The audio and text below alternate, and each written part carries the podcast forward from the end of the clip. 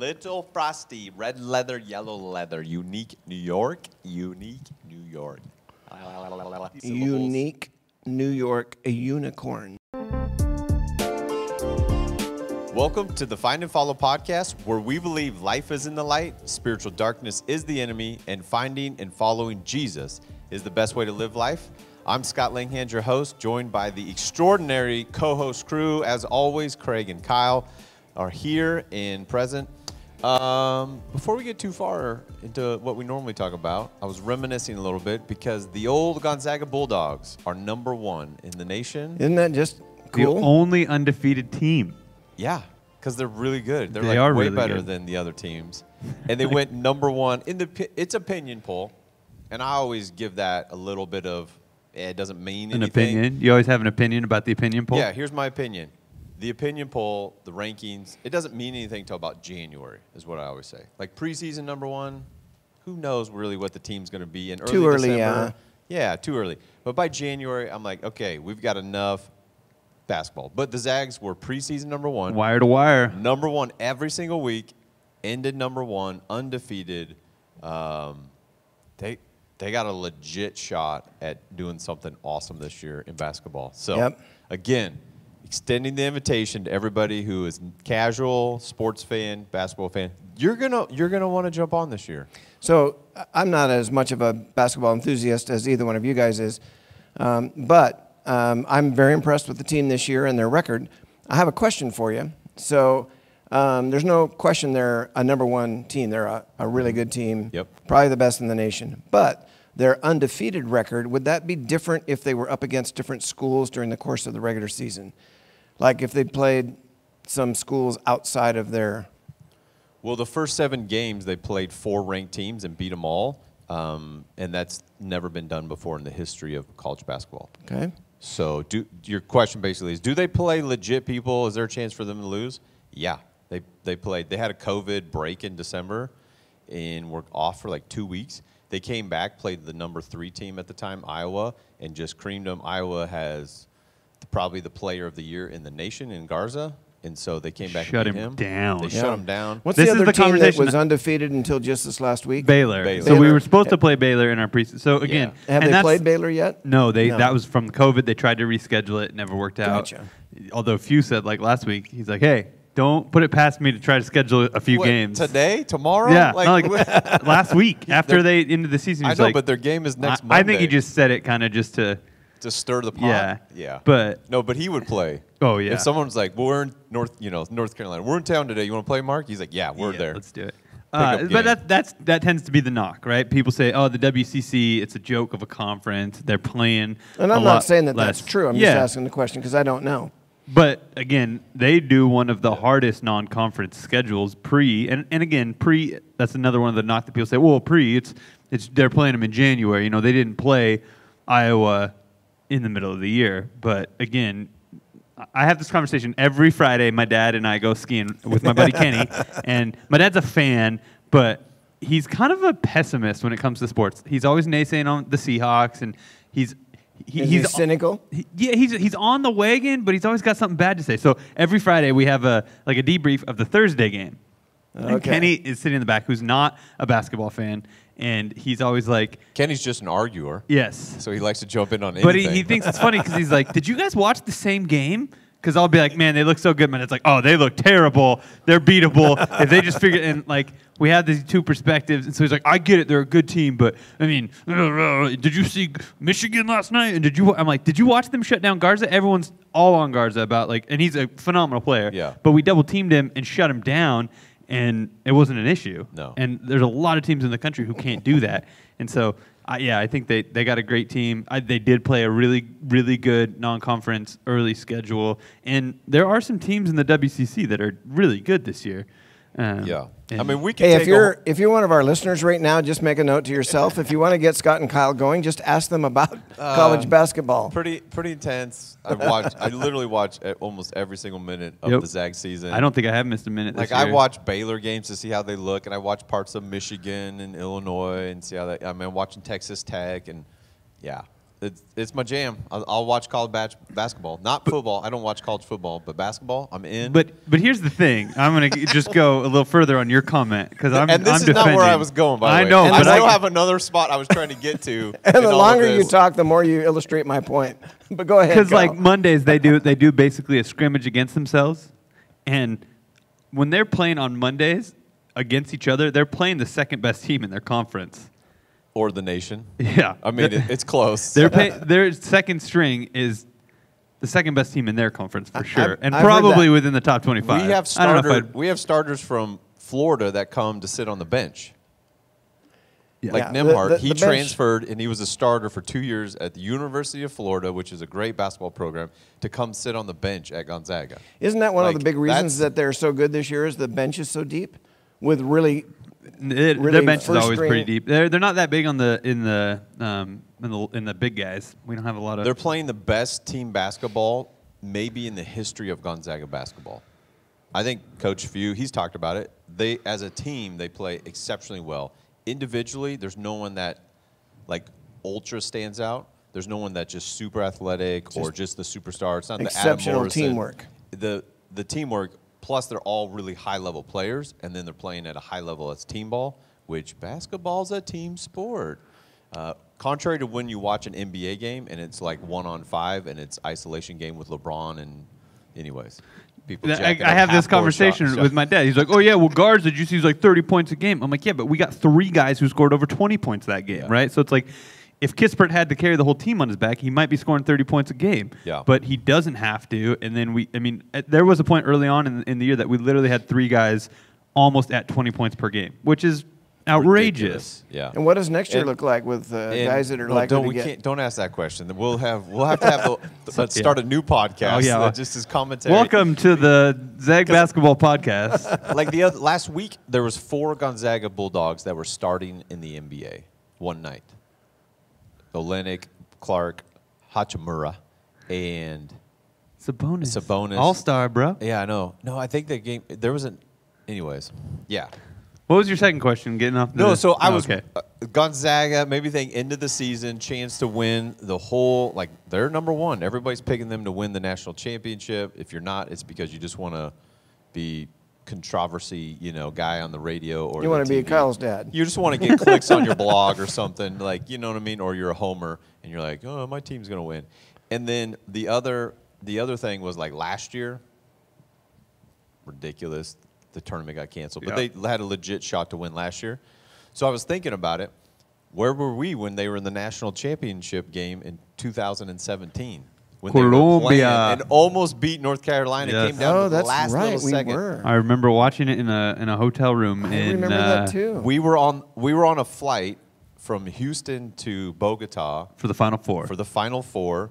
They were the flight was like running late, so they were super gracious. The airlines gave us like free TV. Yep. For the and, and so until we got like out of in you know in the international waters, we watched we watched like through half. through half or through the into the third quarter for the final four game on flight and then monday we were doing our ministry and seeing kids with compassion and we're in a small town in outside of you know rural basically colombia and we're trying to tell our translators we have to get back and watch this college basketball game and they were like huh no, it's really, really big. It's for us, it's huge. And they're like, basketball? And so we were trying to connect it to soccer. I remember trying to tell the, the translators, it's like the World Cup. Okay, so if, like, think about if, if uh, Colombia was like going against Venezuela in the World Cup finals, like, would you want to watch? Like, okay, I get that. Like, that's us. We need to go. I remember go just watch being like, it. "Can you figure out what channel it's on?" I remember asking him, "Hey, do you know ESPN or something? Can we get this? we do we have it?" to buy something? What do we need to do?" Yes. And they, he went, figure, "Yeah, I think we got it. I think it's on this channel. We'll figure it out. I think the hotel has that. Yeah. I think you'll be fine, and, and you're good to go with this channel." And so we were like, and yeah, I, I still have pictures of it on my phone of all of us packed into your hotel room, Yep. Yeah. watching the Zags. Oh, And that they there was a bunch of us on I'd the forgotten team. about that. We went to the store, bought special snacks and like Yep. candies Oh, yeah. and treats. Oh, yeah. And we made this party as we're ministering to churches and Colombians and meeting them and seeing our compassion kids that we're sponsoring, and all that kind of. But right in the middle of that trip, we're like, but we got the Zags game, national champions. That's right. And it was the English broadcast, and you could hear it in the background, and then just Spanish translator commentators dubbed over the top. And so they'd interview Mark Few, and you'd hear Mark talking English, and then some guy in Spanish, and um, that was our national championship I forgot all experience, about that. crammed into a hotel room. Yep. Uh, Great experience. Loving, Bummer loving that they people, lost, helping people find and follow Jesus in in Colombia. Yeah. Colombia. Yeah, helping uh, uh, uh, Compassion Project get off the ground. Maybe we should go Uh, back this we year. helped Maybe we could recreate it. planted. What's we that? go back this year while they in the national championship and watch it in Colombia. Again. Yeah, I don't know who booked that trip, but the, he did not look at the basketball schedule. It was you. I remember believe- figuring it out, going, "Bro, we're leaving during the final four? if they make it, like what's that? Yeah. It just what worked out. It was a spring break, Yep. so it worked out for like some people schedule. Oh, yeah, it worked out for my wife, students. students. Yeah, your wife was. I able to remember. I remember landing in Colombia, and Ken Rablin had data through his work. He had paid for the international roaming. I remember that. And so we watched the first half, and they were doing really well. And I remember landing. He connected to international data and Oh, goes, really? "Guys, we won!" And I was like, "Yeah." Yeah, super fun. Yeah, that trip was great. People like there was a couple people had never been on an airplane or one time on an airplane in their life. Lots of people had never really even been out of their the state or the region, uh, let alone out of the country. Um, just seeing what God's up to around the world. I remember hearing some people's personal stories of like, uh, whoa, bl- blowing my mind here. Yeah. uh, it was a fun fun trip. So, anyways. I, yeah, that's why I was thinking about Zags and national championship potential win it all, and we were in Colombia, and so that's kind of my segue to get try to get us back to John and Jesus. so are we going to finish out this podcast in Spanish? Is that where, where you're going with this? Oh man, solamente en español. Sí, vamos a hablar Pues, en ¿hablamos? español. Kyle, Come No. on, Kyle. See, Uh, Craig could carry it. Juan, capítulo 19, versículo 17. John 19, 17. That's kind of where we left off the last Okay. time we were in John. And so, if you're still listening through the Zags and the Spanish, welcome back. Here we are. Exactly. People are- lost half our viewership. People are skipping forward. Uh, we did. We left off in talking about Jesus uh, completing the mission of going to the cross, the crucifixion. And we talked a couple, two podcasts ago, just about the intensity of this moment, the, the gravity of the moment, and how significant it is.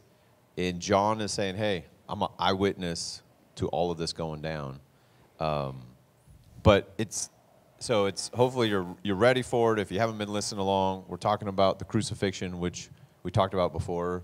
It's kind of like you got to be a little bit more emotionally ready to. You just pop. we, we started with the Zags, you know, and now we're gonna go in deep death of Jesus. yeah, I don't I don't know how you get there, but You we, we tried. I tried. Buckle up.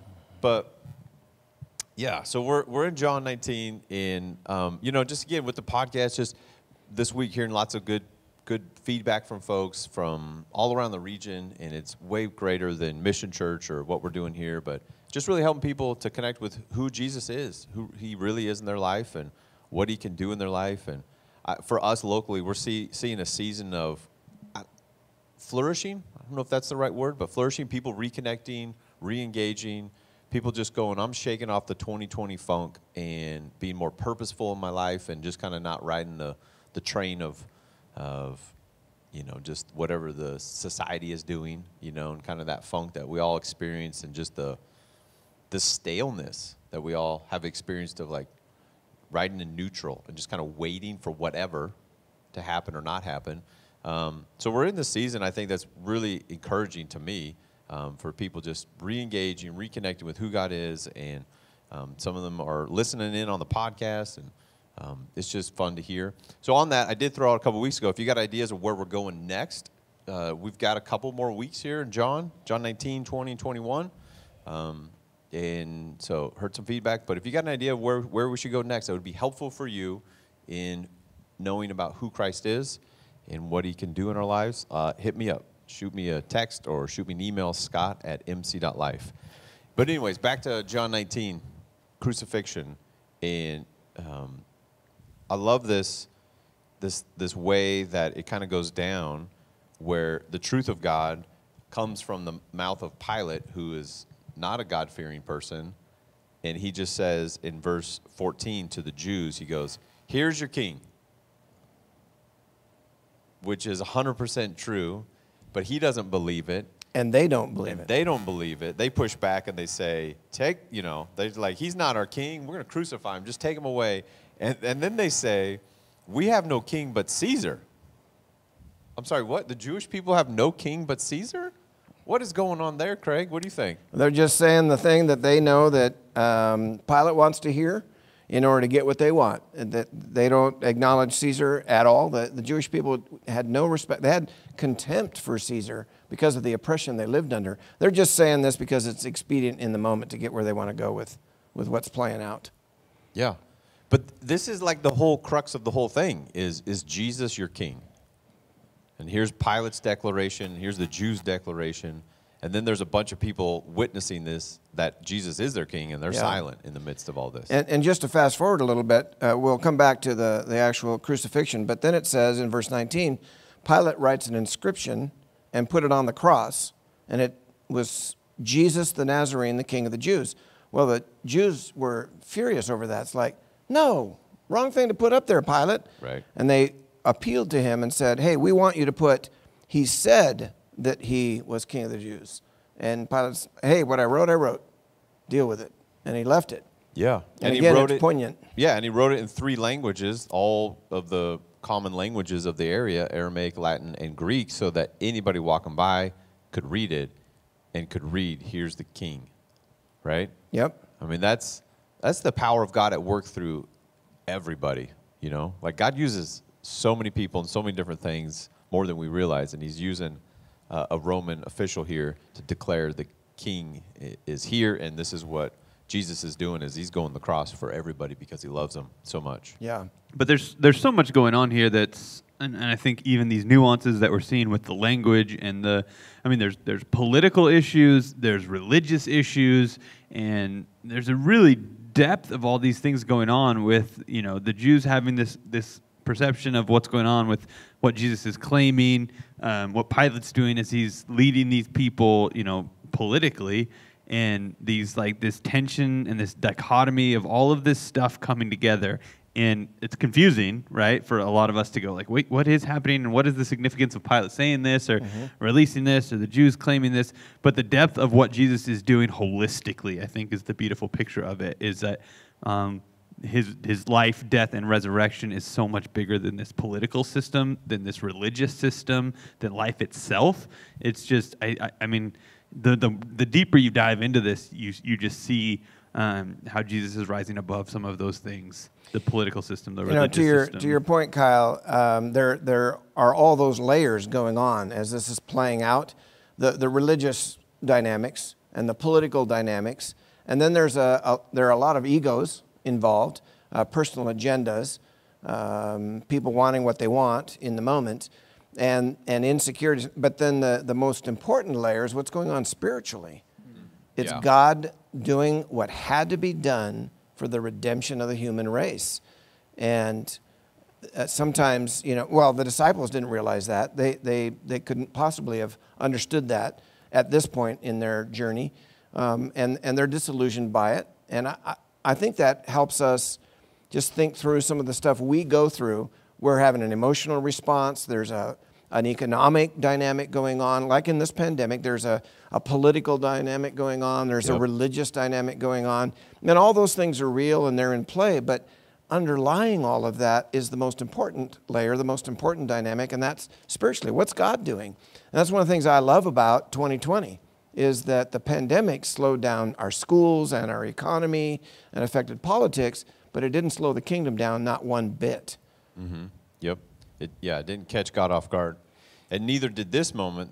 The moment of the crucifixion and the resurrection was God's plan from the beginning. From the beginning, from before the, beginning. Before the creation of the world, his plan was to send Christ because he knew, he knew, you know, us creating the image of God, but then we're going to try to choose uh, our own way and choose to be, try to be God ourselves and determine what is good and evil and have our own sense of justice. And, and we're not qualified to, to choose what is good and evil.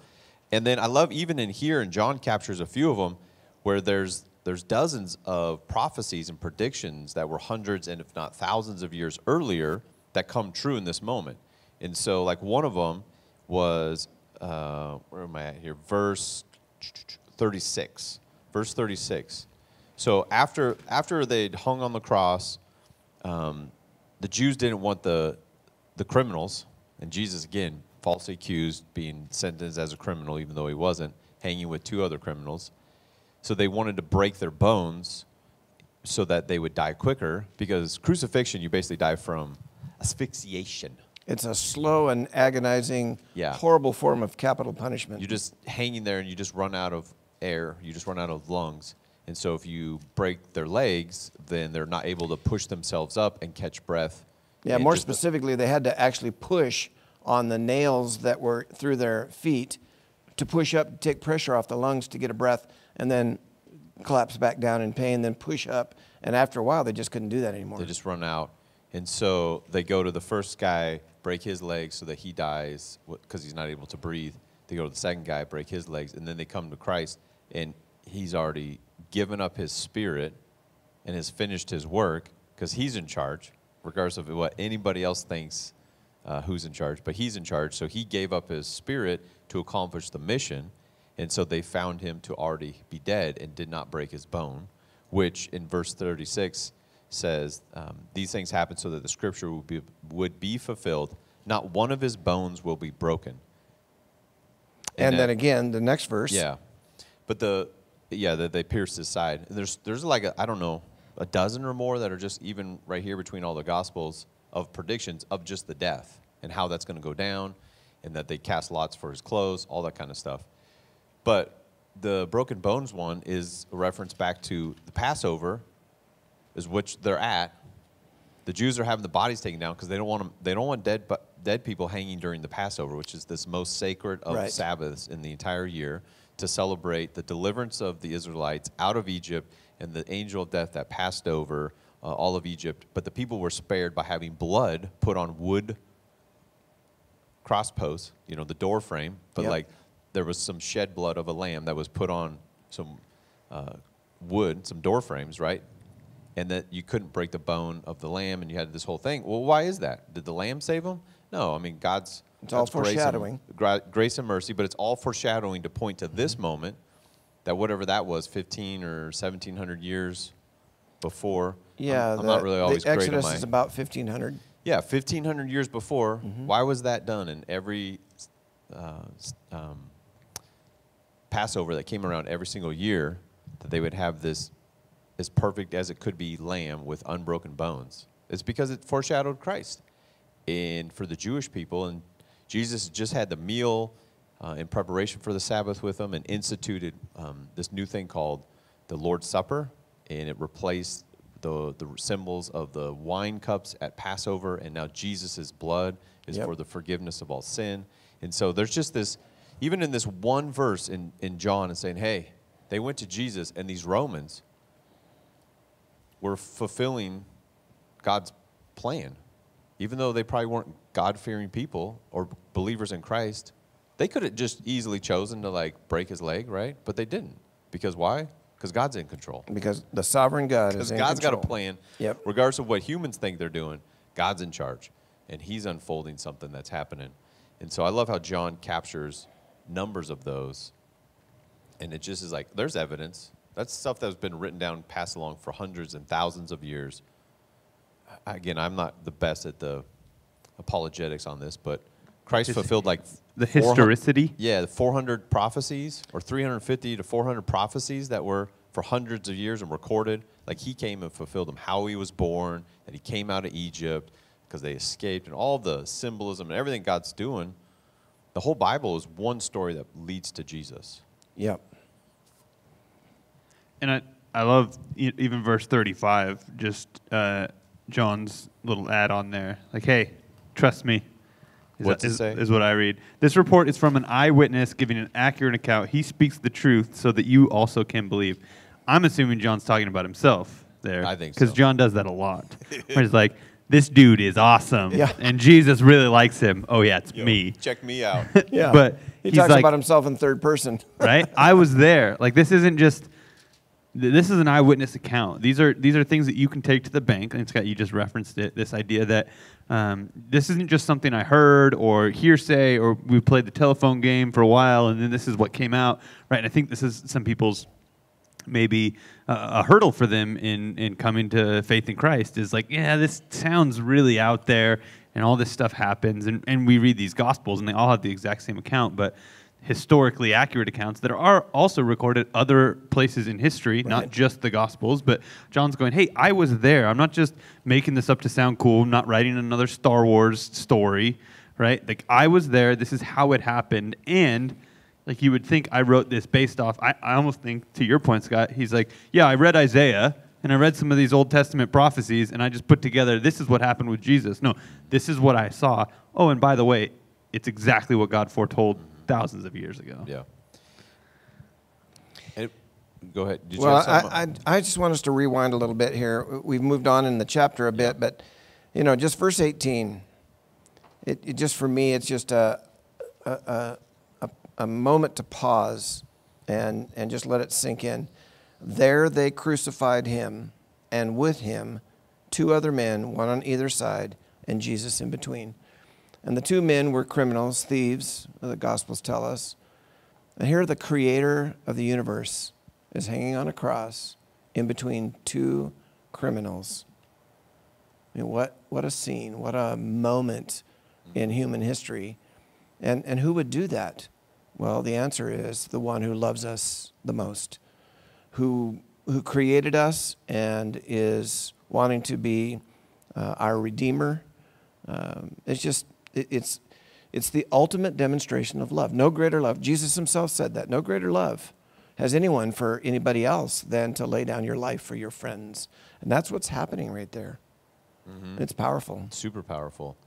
And what what is recorded for us that happens in those couple hours as they're hanging there, um, one of them is that one of the criminals gets to be in paradise with Jesus. Yeah, he's redeeming people right up to the last. Yeah, and Jesus is there unjust and falsely accused, but the guy next to him is 100% guilty, as Mm-hmm. far as we know, right? Well, they said that about themselves, both thieves. Like, yeah, we're guilty. Yeah, we're guilty. Like, there's no need to cover it up now. Like, We're getting what we deserve. Yeah, and in that moment, Christ's compassion and concern for others, and the whole point, like Craig, you're saying, is He's doing this for us, for redemption for the entire world, and for all of the image bearers of God's to ha- uh, of God to have restoration.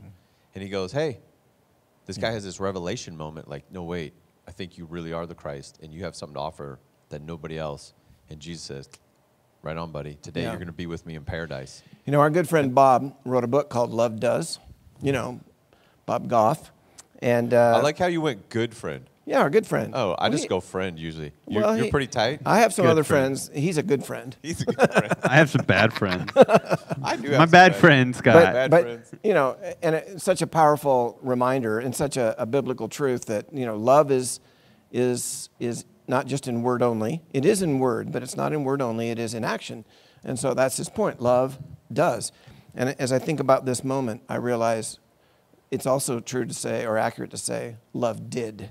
Yeah. Th- This is the ultimate expression of love in action, as he is there on the cross. Yeah, and I love how the guy gets to jump in on that at the last minute. I mean, Hmm. it just really emphasizes the point of God's grace and mercy to each one of us. And there's nothing I can do to work myself into right standing with God. Because what did this guy do in his life? To you know, he's dying next to Jesus, and he gets to be in paradise. Yep. and he didn't do anything to quote unquote deserve it. Um, it's all about the forgiveness of sin through Christ and God's grace and mercy. And it just, for me, like, how does the crucifixion hit me every day? This is part of it. It's Yeah. the compassion of Christ, and it's because of his work, and it has nothing to do with my work and my, you know, lineage or uh, religious history or family history or what I've done, good works. It's like, oh no, it's the work of the perfect sacrifice that foreshadowed, right? The lamb, uh, you know, of uh, Passover. I keep trying to say Pentecost. I keep getting hung up my own brain. That's coming after That's this. coming up next. it- give him a sec. But of Passover and the need for forgiveness of sin and um, how people are just Yeah. waiting for this moment, waiting. And So- the- I was going to point out the Yeah. other thing of, of how, like, in the middle of the, the crucifixion is happening, how loving Christ is, where he has this interaction with his mom. I was going to go there next. So Okay. go, go ahead. You got No, it. I was I was gonna No, actually say no, that. I was going to go. there. Actually, I think my mom was going to go there last week on the was. podcast, and we just ran out of time. Yeah. Well, go um, ahead. It's a great moment. But it's again, it's just this point of of Jesus is is fully human, fully God, and in this moment of suffering and agony and taking on the sin of the world beyond like the physical pain and suffering, the weight of the sin of the world. He's taking care of his mom. Presumably, Joseph had passed already and wasn't around to care for Mary.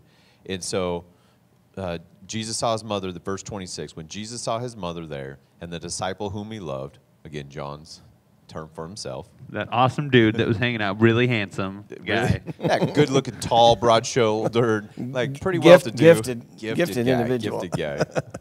oh, there's something awesome in, in chapter 20 I can't wait to get to, too, on that note. But, anyways, so he saw, he, saw, he saw his mom and he saw John standing nearby and he said to his mom, Dear, dear woman, here is your son. And to the disciple, here is your mother. From that time on, the disciple took her into his home. And so it's this moment of like, I'm caring for my mom through the through through the rest of this. Like, okay, John, you have the responsibility. It's over to you to really care for her, provide for her needs, make sure she's taken care of. That you guys, not only family like we would say in in, in Jesus, we're, brothers and sisters, but even more than that, like real um, practically, that you're gonna take care of her needs, and you Yep. are literally like mother and son now.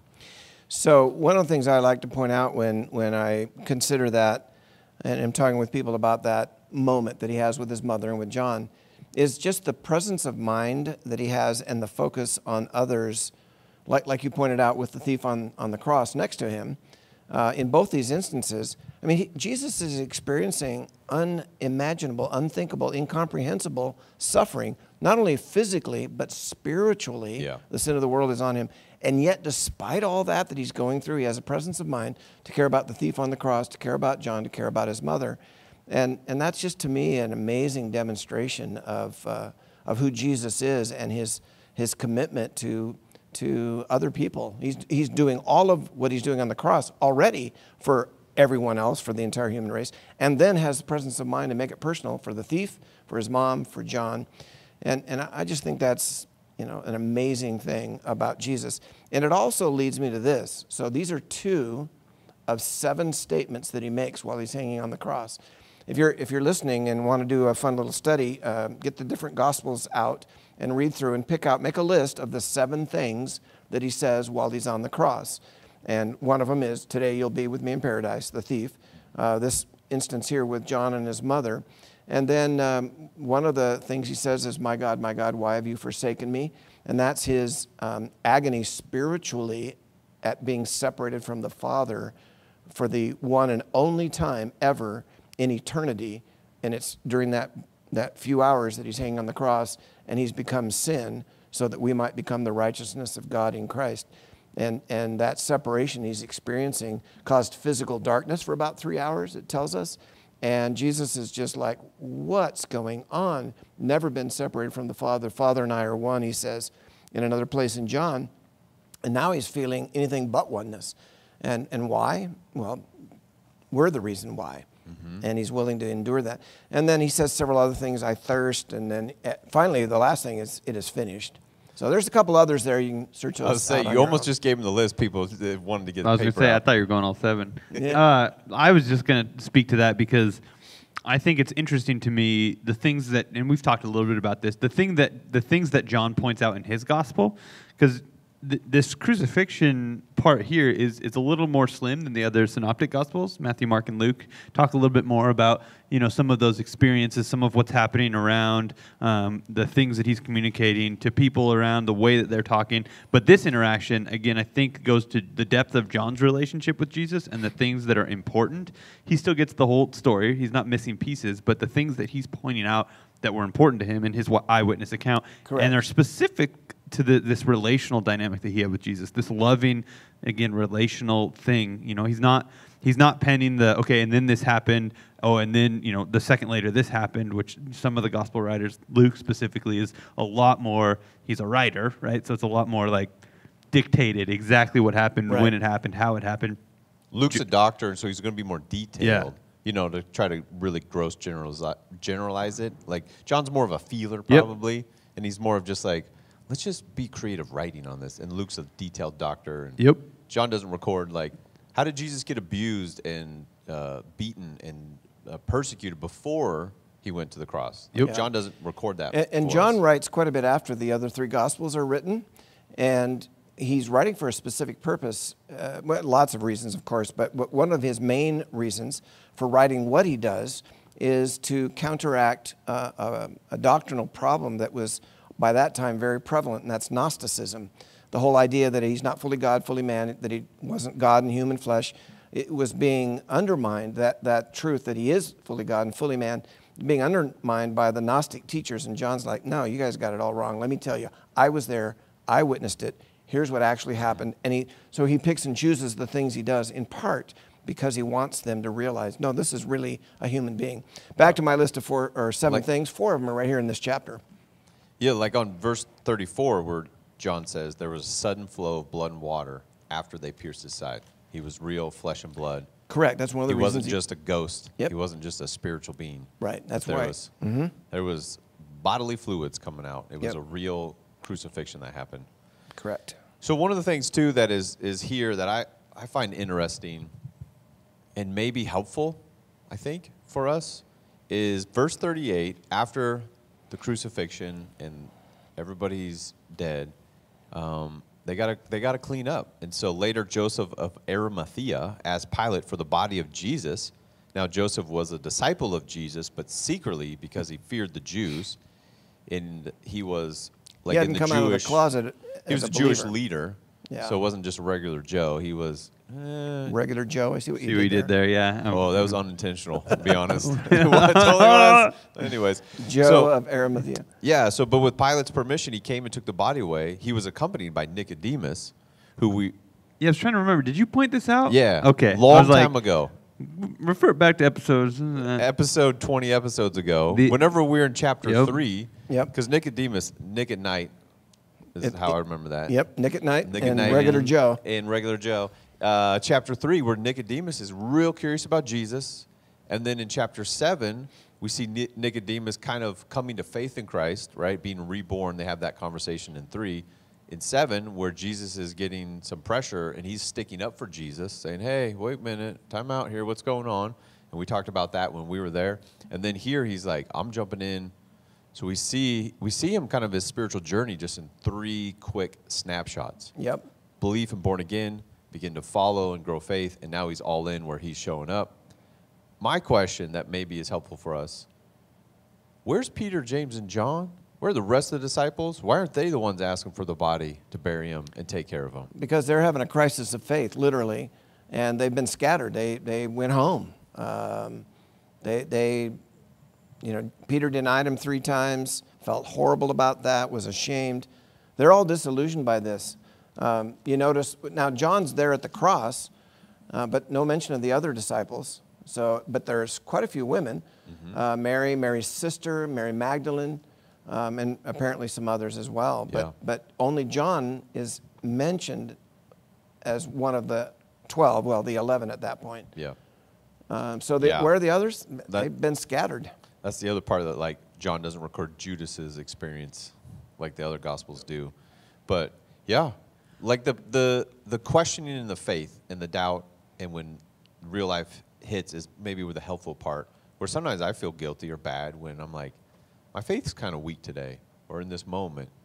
And yet here are these this group of guys and lots of others. We tend to focus on a couple. Yeah, that, that was kind of my of point others. that I, I think that we tend to think about. I mean, I, we say it a lot, like, hey, the, the followers of Jesus or the disciples of Jesus, and most of the time in our mind or a hearer's mind, they go, oh, there's these 12 dudes. the apostles. Yep, right. These 12 apostles of Jesus, we know all their names. They were called, they were fishermen, they were doctors, they were, right? And we go there, and this points out to me, and I think we made this point when we talked about Nicodemus. We read these stories of interactions with people with Jesus, and we think they're one off.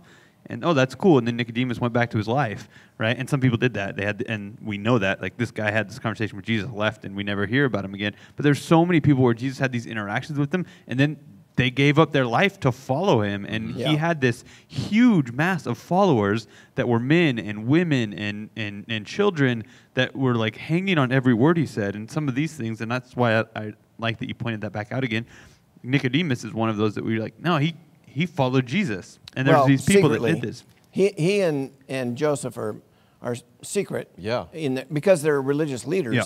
and they're afraid of the Jews and the pressure and the persecution at, at that point at least. Yeah. Probably not secret anymore. Probably not. If- Nicodemus If, is you're the guy paying for someone else's burial and you're, you know, coming and Yeah. saying, "Hey, I'm going to take care of this," maybe because the Jews wanted the bodies down for the Passover, you know, and he's like, "All right, hey, I'll do the good deed for us, like us Jews, like wink, wink, nod, nod." But he'd been a follower. Hmm. He'd heard enough about Jesus to believe, and. Yep. he's doing the proper things to bury him. Got a, a tomb that was brand new, and you know, just f- followed God's plan. Whether he was conscious of it or not, he was being directed by the Spirit of God. But it just was again like, where did the disciples go? And we'll get to it later. But the empty tomb, like, why aren't they all standing there waiting for Jesus to come out? Because their faith is so amazing, right? Yeah. And Peter and we. We just kind of put It's put just- them on too much of a pedestal, Right. It's just I'm not, I'm not trying to bring them down to or, to elevate myself. I'm not trying to do that. I'm just trying to humanize them and go, hey, They are human. We all That's struggle. Yep. And and Thomas, you know, later we'll get into it more, but he's like, I need to see in person. And Jesus is like, cool, but wow, how great for those that are listening to this podcast that will have belief Without good, seeing. Without seeing, good on them, because there's Yep. so much more faith in things unseen. And so, you know, if you're listening and you have moments of doubt and faith, um, don't let it sidetrack you from following Jesus. Like his closest followers had doubt and, and Uh, even struggled John the their faith. Baptist. I mean, if anybody was praised by Jesus, it was John the Baptist. And uh, late in his life, when he was in prison, uh, not long before he was beheaded, um, he sent some of his disciples to Jesus, like, you know, now I'm not so sure. Yeah. So go ask Jesus, are you actually the one that I thought you were, or should we look for somebody else? Right. And- I'm, I'm questioning. Yeah, and, and that's not to, to rag on John. That's just John being human. We're all human. And, and the good news is not only do we have a lot of company and we can, you know, not um, feel, you know, embarrassed or, or ashamed of the fact that we have the same struggles as everybody else, but the good news is God gets it. God understands that and makes allowance for our humanity, our imperfection. He knows we're on a journey. He knows we're not there yet. And He's lovingly committed to help us take the next step, little by little, to get where He wants us to go. You know, back to your earlier point about the crowd that, that was uh, surrounding Jesus, it was very real. The reason that He fed 5,000 and 4,000 is because there was a crowd, right? That, those Yeah. people were following Him, sometimes out into remote places. Um, but also in Luke chapter, I think it's Luke 10, um, there's 72 that are sent out, right? Mm-hmm. So how did he get 72 people that he would actually put in charge of min- public ministry Right. going from city to city? Well, he picked 72 out of probably hundreds of options. And then later, more than that. Uh, well, it was it was 10 in Luke 9 and 72 in Luke 10, I think is. And then, and, but then also we have in um, 1 Corinthians 15, after the resurrection, he appears to 500 people that are gathered together. So there's, that's a group. And then in the upper room, there was 120. Yeah. It's not just three dudes or one dude. Yeah, and that's that's that was back to my point that I mean I, I even read and we'll read in, in verse twenty the disciples and I think when we read that we think of the disciples we think of twelve dudes and my Right. point is it's much bigger than that and I, I think we need to get that out of our head I mean there's times when Jesus is walking around with twelve guys his inner circle and then three even at, at different times and that's specific but there was disciples of Jesus. Jesus was making disciples and, and preaching and talking and teaching to thousands of people, hundreds of people that were choosing to be his disciples. Some of them had to do it a little secretly or go around and, and mm, do this kind of stuff. But there was a lot of people who were following him, or he would come to a city and they would, you know, they knew that he would be there and they came to, to see him or hear him or touch him. And um, I, I think we just, the, the depth and the, the width of that, I think, is, is something we need to be aware of as we read those things. Because it's really easy just to go, oh, they're just talking about the 12 guys. No, far greater. Yep. Yeah. Because that's how you end up with saints and idolize people and try to turn them into gods, and they're not. Yep. That's how Right. that happens. But back to you know the the comforting thing for me, I think is is Jesus knows we're on a journey, Craig, like you said, and we the longer we follow, and we I'm, I'm kind of speaking I'm speaking for myself, but I know people. The longer we follow Jesus and we don't feel like we're quote unquote doing the right things and we should have by now, and you kind of feel that guilt of like, oh, my faith should be stronger, or it should I should be deeper in this area, or I should know things about the scriptures more than I should. It's been long enough, and we begin to beat ourselves up. Like God's okay with us in the direction we're heading and how we're growing more than the destination. And we get hung up. Correct. And again, the guy on the cross, uh, if Jesus looked at like, well, what have you done? Let's let's Yeah. weigh it out and like, what have you done for the kingdom of God? Um, it just really highlights the crucifixion. Just highlights God's forgiveness, His love, His grace, His mercy, and even these guys. I mean, how rough? How we'll get into it more, but how rough for Peter who denied him. Maybe Mm. maybe walked away when the Romans were taking the body down. Maybe he was there. How did he sleep that night? Not well, You know if what at I mean? all. Because he's we're snapshot right in the middle. Now we know the end. They all of them come back around. They do amazing things for God. Their courage goes up. The Spirit is in them, and they are like bold, and they're preaching around the world, and they die for Him. So, you know, Peter is it Peter right that says, "I don't want to." He gets crucified. Am I correct on this? It- tradition tells us that. Tradition says, like, as best as we can, like, don't crucify me like my Savior upside down because I'm not even worthy Right, to be like. He was in the death. And so they, they come around and they're they're strong and they're bold and they're courageous and they're preaching the good news. They go to jail and they sing songs about it because it's awesome. So that's the end. But like today, these next two nights, like I bet they don't sleep well at all. No. And there's there's a loss and there is agony and their king and their savior and their friend and they their hope and restoration for their world is just like turned upside down and it's dark. Um, but as the old saying goes, it's Friday. But Sundays, Sundays are coming. hey, so But they didn't know Sunday was coming. They just thought it was. they should have known. They should have known. but They did know. know. They just didn't I know, but believe, or they. didn't connect the believe or their feelings something. weren't there. Yeah. So I'm just trying to say that to encourage all of us. Like, if we have those times where you're doubting, like, but where else are you going to go to find life?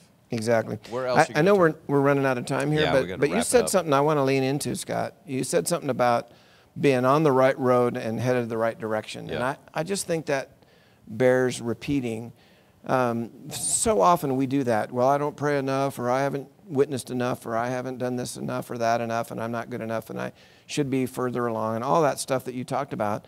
We, we, we get stuck in that stuff, and, and we, we lose sight of the fact that the two most important things with, with respect to our journey are are we on the right road, going in the right direction? It's not, it's not as much about how much progress we're making or how much fruit we bear or any of that stuff. Are we on the right road and going the right direction? We talked a lot about um, uh, here recently about the, the road that is wide and many are on it and it leads to destruction in our, our Sunday series. Yeah. And narrow is the road and few there are that are on that. And, but that's the road that leads to life. And, and, and the point of that is which road are you on and which way are you headed? If you're on the narrow road, that, which is the road that leads to life, that, that is the road that is uh, the road, the only road for a Christ follower, um, then, then you're good. Yeah. You know, if it takes you a little, you know, it's like heading out for, I don't know, if I'm going to walk to Coeur d'Alene on the Centennial Trail. It's like, it, it doesn't matter how long it And takes. where are me. you starting at? I'm going to start in Spokane here somewhere. You're gonna 30 mile walk? This is Sure. great. When are you doing this? I'll Yeah, join. uh, tomorrow. Tom- I'm in. Yeah. I'm going to probably leave around 11 p.m. You don't need to sleep, do you? We'll just walk all through No, I'd do it. If you're doing it, I would be in. I got headlamps. Uh, all right. I got gel packets. Let's All right. go. All right. Well, you be there. I got some And if I don't show, you just go ahead and go without me. I got some new shoes coming tomorrow, so it'd be great.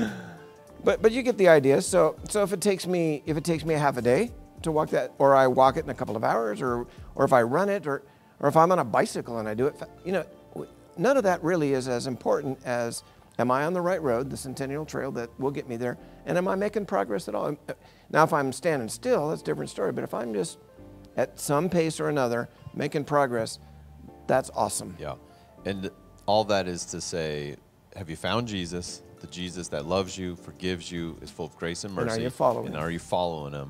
And that's what that's what it means. That's the find and follow podcast. That is it. So, good word, Craig. Thanks for wrapping it up for us. Appreciate you tuning in, joining us for another episode. Um, if you do have ideas for where we should head next in the scriptures that would be helpful for you, feel free to let us know. Getting some ideas already, uh, it's much appreciated. But we'll be back again shortly for hopefully some more like Gonzaga championship talk basketball and some Jesus. You can help people find and follow Jesus by subscribing to the podcast, sharing it with some friends, and leaving a review so it's easier for others to find it.